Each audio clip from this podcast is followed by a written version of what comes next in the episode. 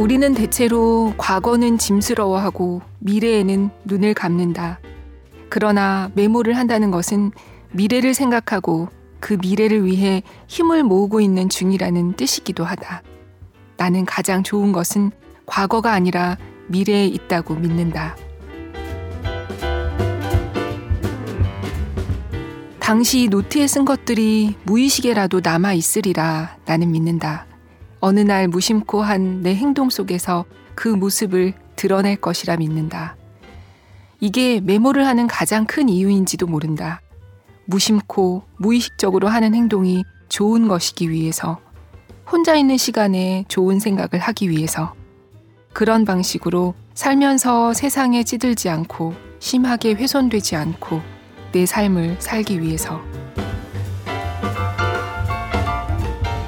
메모는 나를 속인 적이 없다. 결국은 힘이 된다. 괴로움 속에서 말없이 메모하는 기분은 얼음 밑을 흐르는 물소리를 듣는 것과도 같다. 곧 봄이 올 것이다. 아무튼 메모, 정혜윤.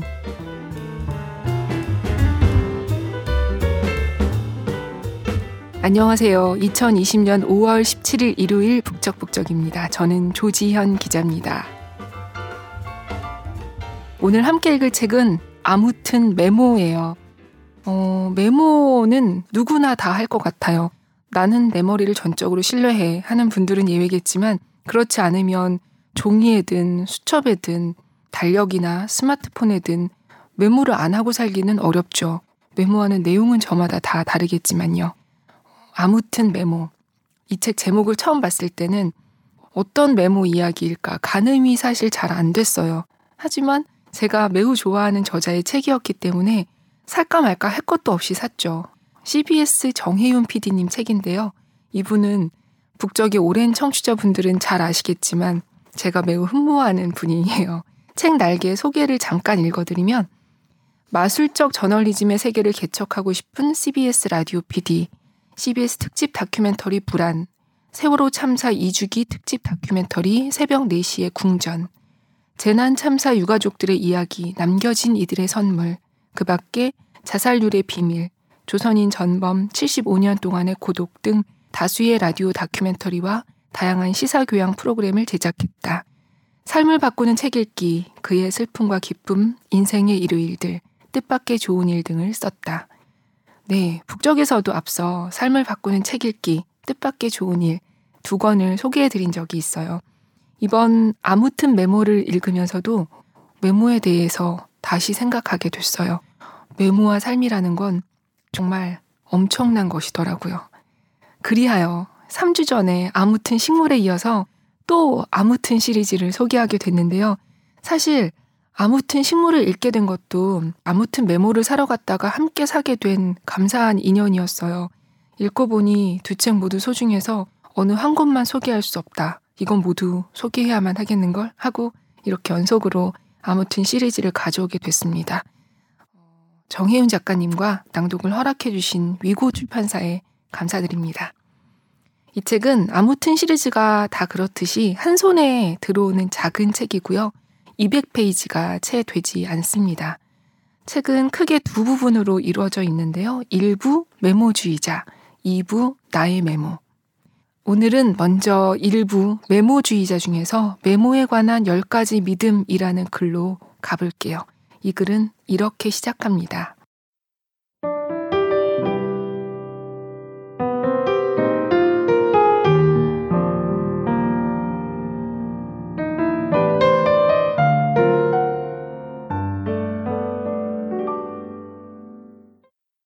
메모같이 사소한 일에 무슨 의미가 있을까라고 누군가 내게 묻는다면 이렇게 되묻고 싶다. 우리는 항상 사소한 것들에 도움 및 방해를 받고 있지 않냐고. 강아지가 꼬리만 흔들어도 웃을 수 있지 않냐고. 미세먼지만 심해도 우울하지 않냐고. 소음만 심해도 떠나고 싶지 않냐고. 그리고 또 말하고 싶다. 몇 문장을 옮겨 적고 큰 소리로 외우는 것은 전혀 사소한 일이 아니라고. 사소한 일이란 말을 언젠가는 자그마한 기적이라고 부르고 싶어질 것이라고.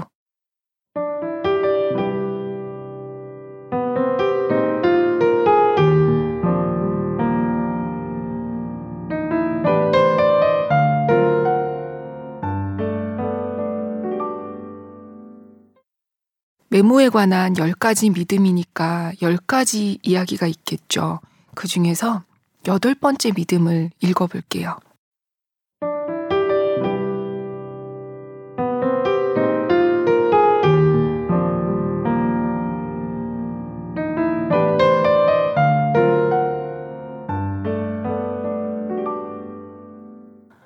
외롭고 무서운 문장 하나를 적어보겠다. 그는 세상 무엇과도 무관했다. 파우스트의 악마 메피스토펠레스는 이렇게 생각했다. 살려놓아야 할 중요한 것은 아무것도 없다. 어벤져스 엔드게임의 타노스는 또 어떤가. 그런데 모두가 이렇게 산다면 아마 우리는 서로를 지켜줄 수 없을 것이다. 누군가 죽어도 눈 깜짝할 것 하나 없다. 나와는 아무 상관 없으니까. 중요한 일이 아니니까. 이런 사회에선 각자 타살당하지 않기만을 바라야 한다. 뭔가를 중요하게 생각하는 능력이야말로 현대인에게 가장 부족하다. 이 세상엔 우리의 관심을 원하는 것들이 너무 많이 존재하니까. 우리는 스치듯이 살아가는 방법을 이미 많이 배웠다. 마치 스마트폰에 기사를 검색하는 손가락의 가벼움처럼. 그러나 무엇도 중요하게 생각하지 않는다면 가슴 아리게도 설레는 느낌도 없이 살게 된다. 삶은 시들하다. 시들한 사람의 특징, 아무것도 관심 없어. 그러나 메모는 나와 아무런 상관이 없을 리가 없다. 메모는 절대적으로 나 자신과 상관이 있는 일이고 내가 뭔가를 중요하게 여기고 싶어 한다는 뜻이기도 하다.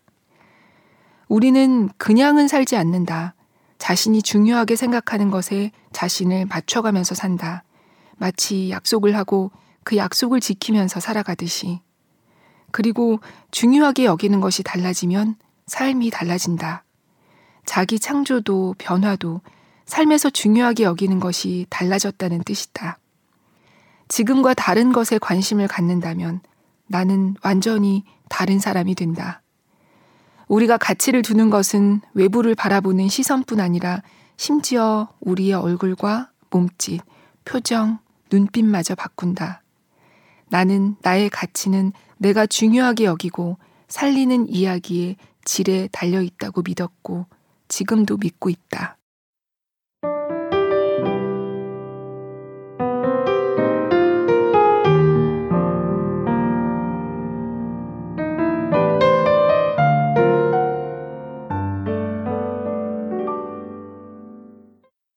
열 가지 믿음을 모두 읽어드리고 싶었을 제 마음을 미루어 짐작하실 수 있으시겠죠.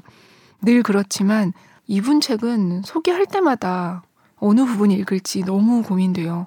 어느 부분을 딱 꼬집을 수가 없이 다 읽어드리고 싶거든요. 메모에 관한 열 가지 믿음, 이 글은 이렇게 끝납니다.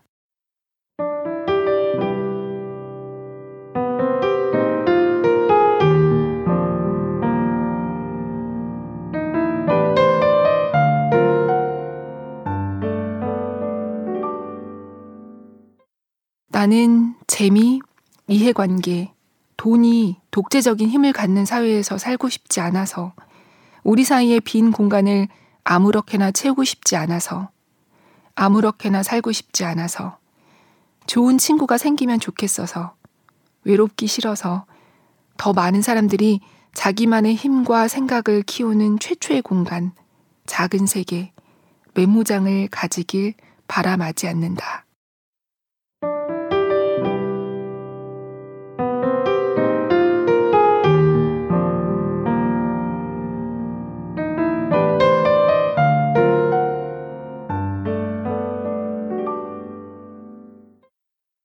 이 메모에 관한 열 가지 믿음에 이어지는 글은 메모는 나를 속인 적이 없다라는 제목의 글이에요. 문장 수집가로서 수많은 노트를 메모로 채웠던 저자는 이 글을 이렇게 마무리합니다.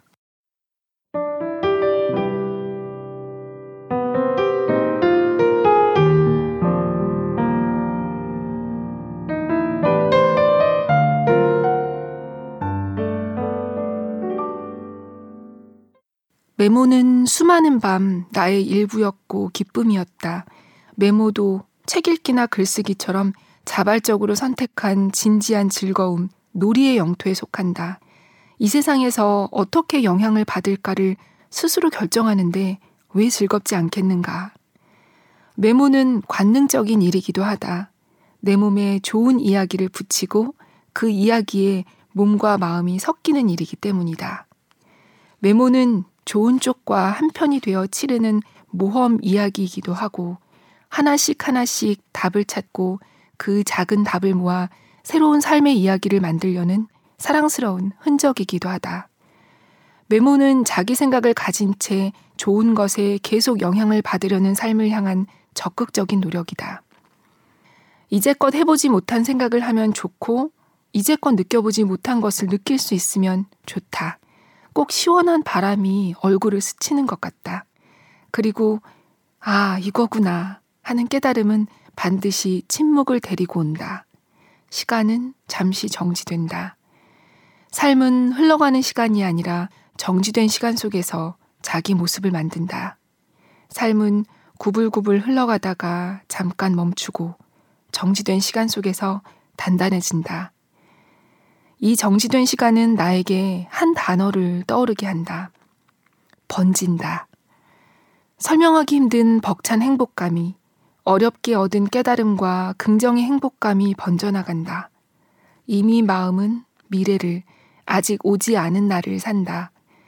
그때는 그 요란한 자아도 잠시 내 곁을 떠난다. 이 고요한 시간에 마음속에서 벌어지는 어떤 일을 기다리느라 우리는 읽고 관찰하고 손으로 옮겨 적는 한편 속으로는 생각을 한다. 그래, 이렇게 살자. 그래. 그리고 이 긍정이 삶에서 결정적으로 중요한 역할을 해내길 바란다. 이제 예전처럼 나를 위한 메모를 하지는 않는다. 하지만 어떤 주제의 메모를 하든 아, 이거구나. 이렇게 하면 되겠어. 그래 그래. 그 침묵과 긍정을 기다리지 않았던 날은 하루도 없다.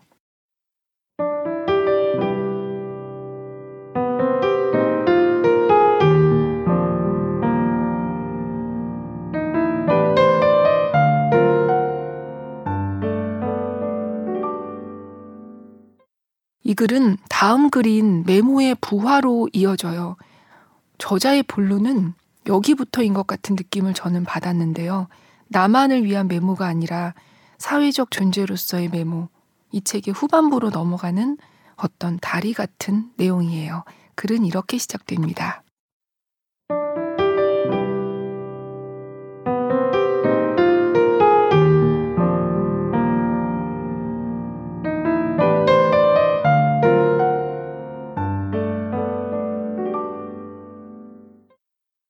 메모의 부화. 혼자서 메모를 하는 것도 중요하지만 결국 우리는 사회적 존재다. 메모는 재료다. 메모는 준비다. 삶을 위한 예열 과정이다. 언젠가는 그중 가장 좋은 것은 삶으로 부화해야 한다. 분명한 것은 우리가 무엇을 메모할지 아무도 막지 못한다는 점이다. 분명한 것은 메모장 안에서 우리는 더 용감해져도 된다는 점이다.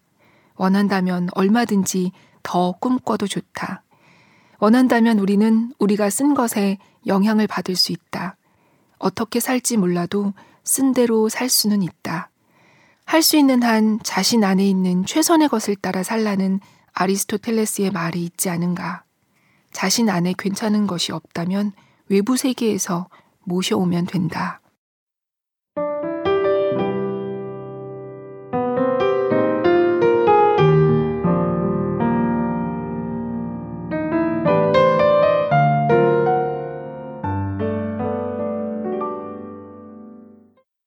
저자는 나는 더 이상 나 자신만을 위한 메모는 하지 않는다. 최선을 다해 할 일이 생기면 분투란 것을 해야 할 일이 생기면 수없이 메모를 한다. 꼭 해내고 싶은 일이 있기 때문이다. 라고 썼습니다. 이 글의 뒷부분을 읽어드릴게요.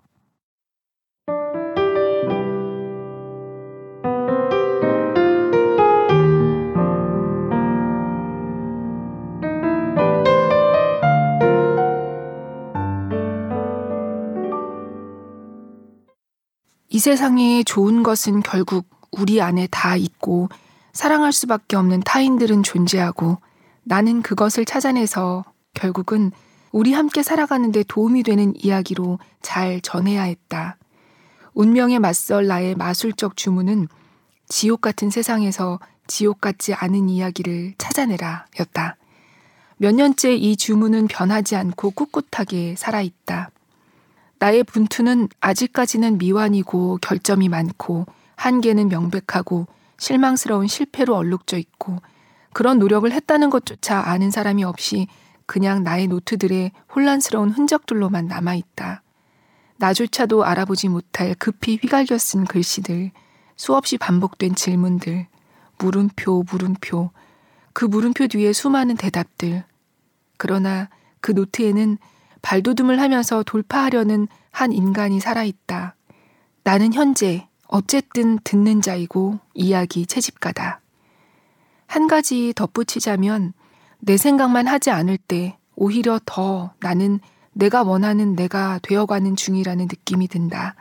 내가 들은 이야기가 내 이야기보다 좋은 것이라면 그때 비로소 갑자기 내가 인간이 되는 것 같다. 스스로 못마땅하게 여겨왔던 내가 슬금슬금 도망치는 것 같다. 나는 나에 대해 말하는 것보다 사랑하는 타인들에 대해서 말하는 것을 더 좋아한다. 그러나 지금은 우선 혼란스러우나 절실했던 내 메모의 일부분들을 나눌 수밖에 없다.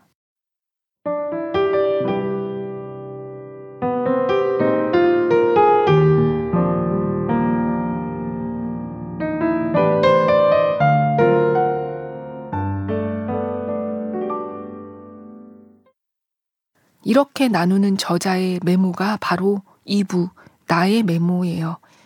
앞서 말씀드렸듯이 저는 이 이 부가 마치 소설의 클라이맥스 같은 느낌이어서 오늘 여기서 많이 읽어드리면 안 될 것 같았어요.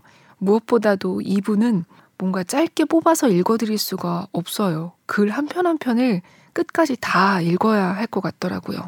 그래서 여기서는 이 책의 마지막 글, 나는 당신을 위해서 메모합니다. 라는 글을 잠깐 소개해드릴까 합니다.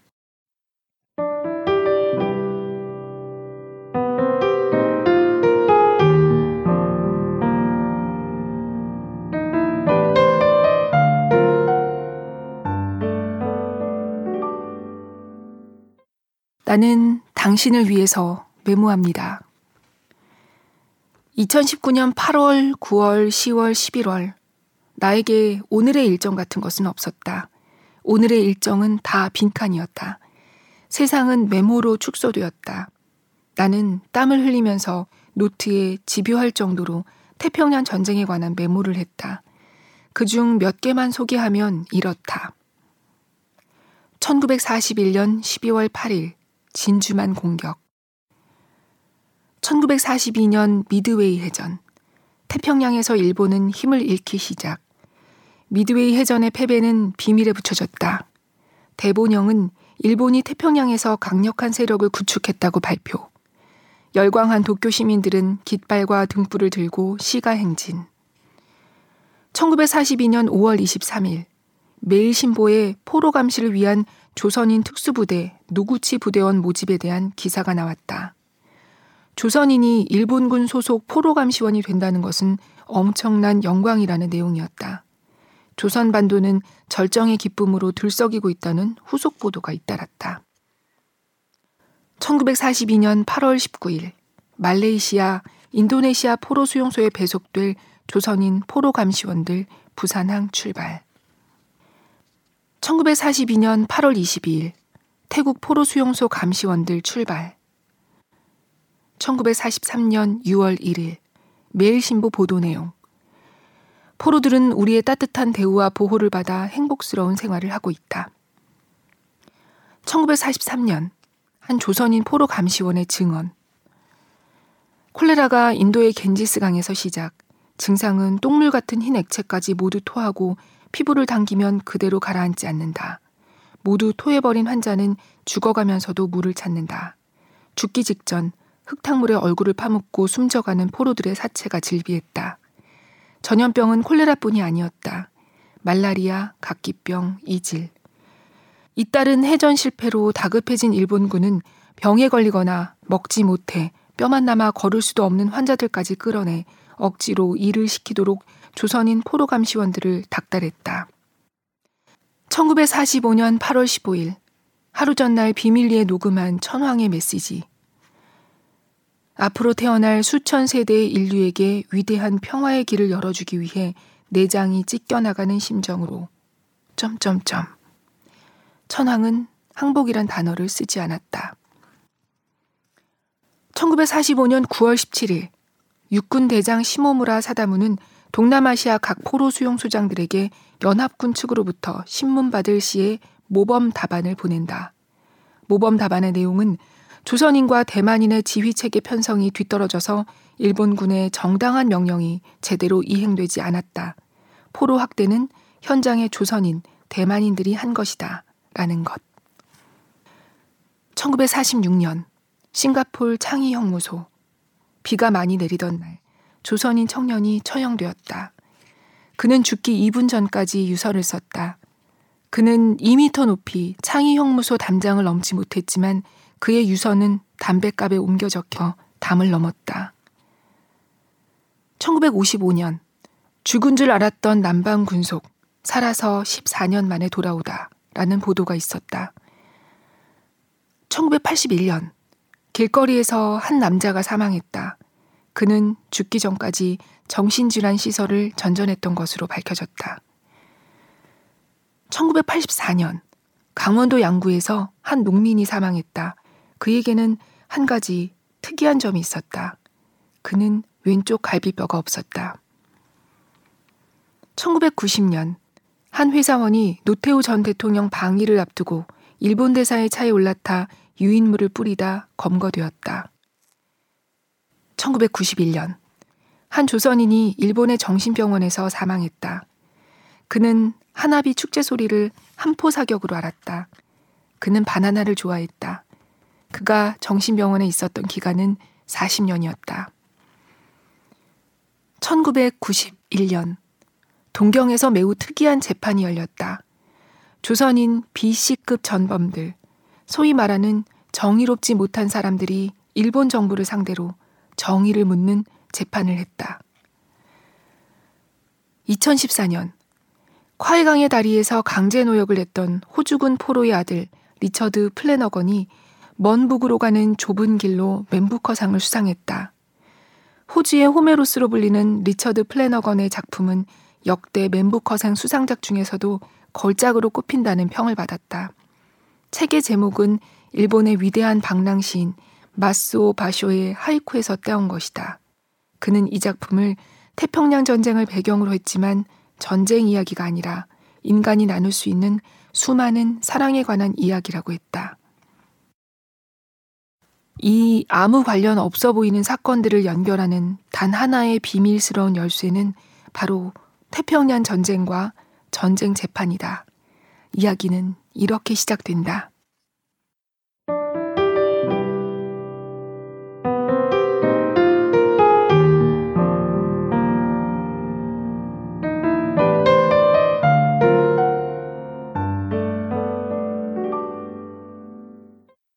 네, 이렇게 시작된 이야기는 저자가 어떻게 조선인 포로감시원 문제에 몰입하게 되고 취재를 하게 되는지로 이어져요.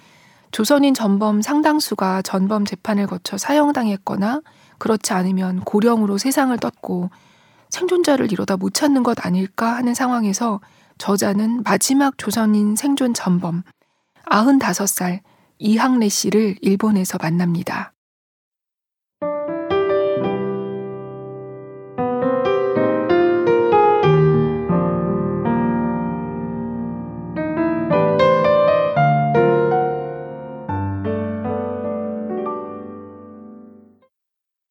한번 일어난 일은 누군가에게는 영향을 미친다. 조선인 전범들이 그렇게 죽어버렸다는 것은 이학래같이 살아남은 조선인 전범들에게 영향을 미쳤다. 그들은 가난했고 비참했고 일본 사회에서 보이지 않는 투명한 존재나 다를 것 없었지만 일본 정부에 필요하면 써먹고 필요 없어지면 버리고 책임을 떠넘기고 아무런 사과도 보상도 하지 않는 것이야말로 부조리, 부정의라는 주장을 무려 칠십오 년 동안이나 해왔다. 왜 인간을 아무렇게나 대하느냐고 무려 칠십오 년 동안이나 물었다. 사람을 아무렇게나 대하는 것이 만연한 사회에서 왜 사람을 아무렇게나 대하느냐는 질문은 너무 본질적이라서 급진적이다. 사람을 차별하는 사회에서 왜 차별하느냐고 묻는 것은 너무나 근본적이라서 급진적이다. 죽은 조선인 전범들이 무엇을 위해 죽는지 물었다면 살아남은 전범들은 무엇을 위해 사는지를 끝없이 물었다. 이학래는 그들 모두보다 오래 살아남았다. 그들 모두를 회고할 수 있을 만큼 오래 살았다. 어느 순간부터 두려움 없이 자신의 인생을 돌아볼 수 있게 되었다. 그러나 슬픔마저 없지는 않았다. 나와 이야기를 마친 마지막 순간 그는 한 장의 메모지를 보여주었다. 그가 윗돌이 주머니에 넣어 가지고 다니면서 자주 꺼내보는 그 한 장의 메모지. 그 메모지 안에는 어떤 글자가 들어있을까? 사형당한 조선인 스물세 명의 명단이었다. 당시 역사가 필요로 했던 그 빈틈 한자리를 메꾸고 사라져버린 사람들의 이름, 고향, 그리고 사형당한 날이 적혀 있었다.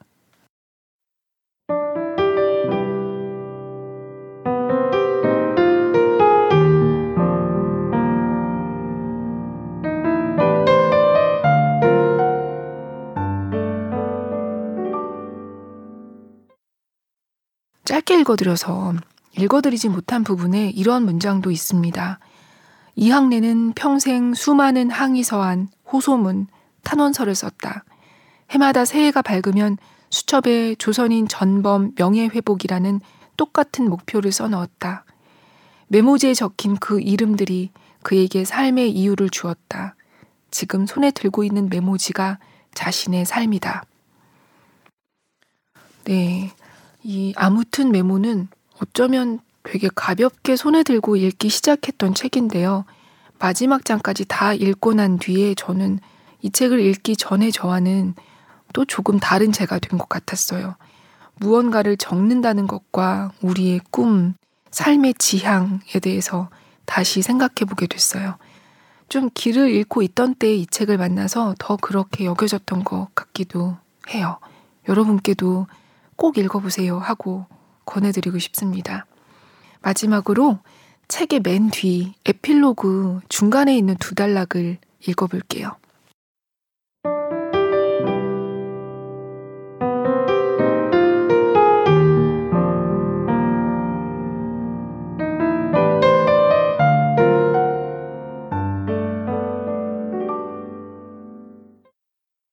메모장이 꿈의 공간이면 좋겠다. 그 안에 내가 살고 싶은 세상이 있다면 더 좋다. 그 안에서 나는 한 해 한 해 나이 들고 곧 잊힐 상처와 결코 잊히지 않을 슬픔이 어떻게 다른 것인지 알게 된다. 내가 무엇 때문에 슬펐는지 어떻게 버텼는지 알게 되고 나를 살피고 설득하고 돌보고 더 나아지려 애쓴다. 반대로 내가 언제 행복한지 언제 심장이 뛰는지도 알게 된다. 어느 날 메모장을 다시 펼쳐보면 이제 예전처럼 슬프지 않다 같은 문장을 볼지도 모른다. 원한다는 것은 모든 힘을 동원해 원한다는 것이다 같은 문장도. 한번 용서했으면 다시 그 말을 꺼내지 말자. 좋은 일을 더 나은 것을 생각하며 견디자 같은 문장도. 가슴이 뛰는 일이 있으면 더 좋다. 그 방향에서 멀어지지 않으면 더 좋다. 마을길이 미지의 도시로 이어지듯 메모장도 나를 더 넓은 곳으로 데려다 줄 것이다. 행복은 예기치 않은 곳에서 놀라운 우여곡절 끝에 정직한 통로를 거쳐서 찾아온다는 말이 있다. 그 정직한 통로라는 말이 얼마나 심오한 것인지 마음으로 알게 되는 날이 있을 것이다. 길을 잃으면 메모장을 펼쳐보겠다. 메모를 하는 우리 마음은 집으로 돌아가려고 조약돌을 뿌리는 헨젤과 그레텔의 마음과 다르지 않다. 달빛에 비친 조약돌은 우리를 가야 할 곳으로 인도할 것이다.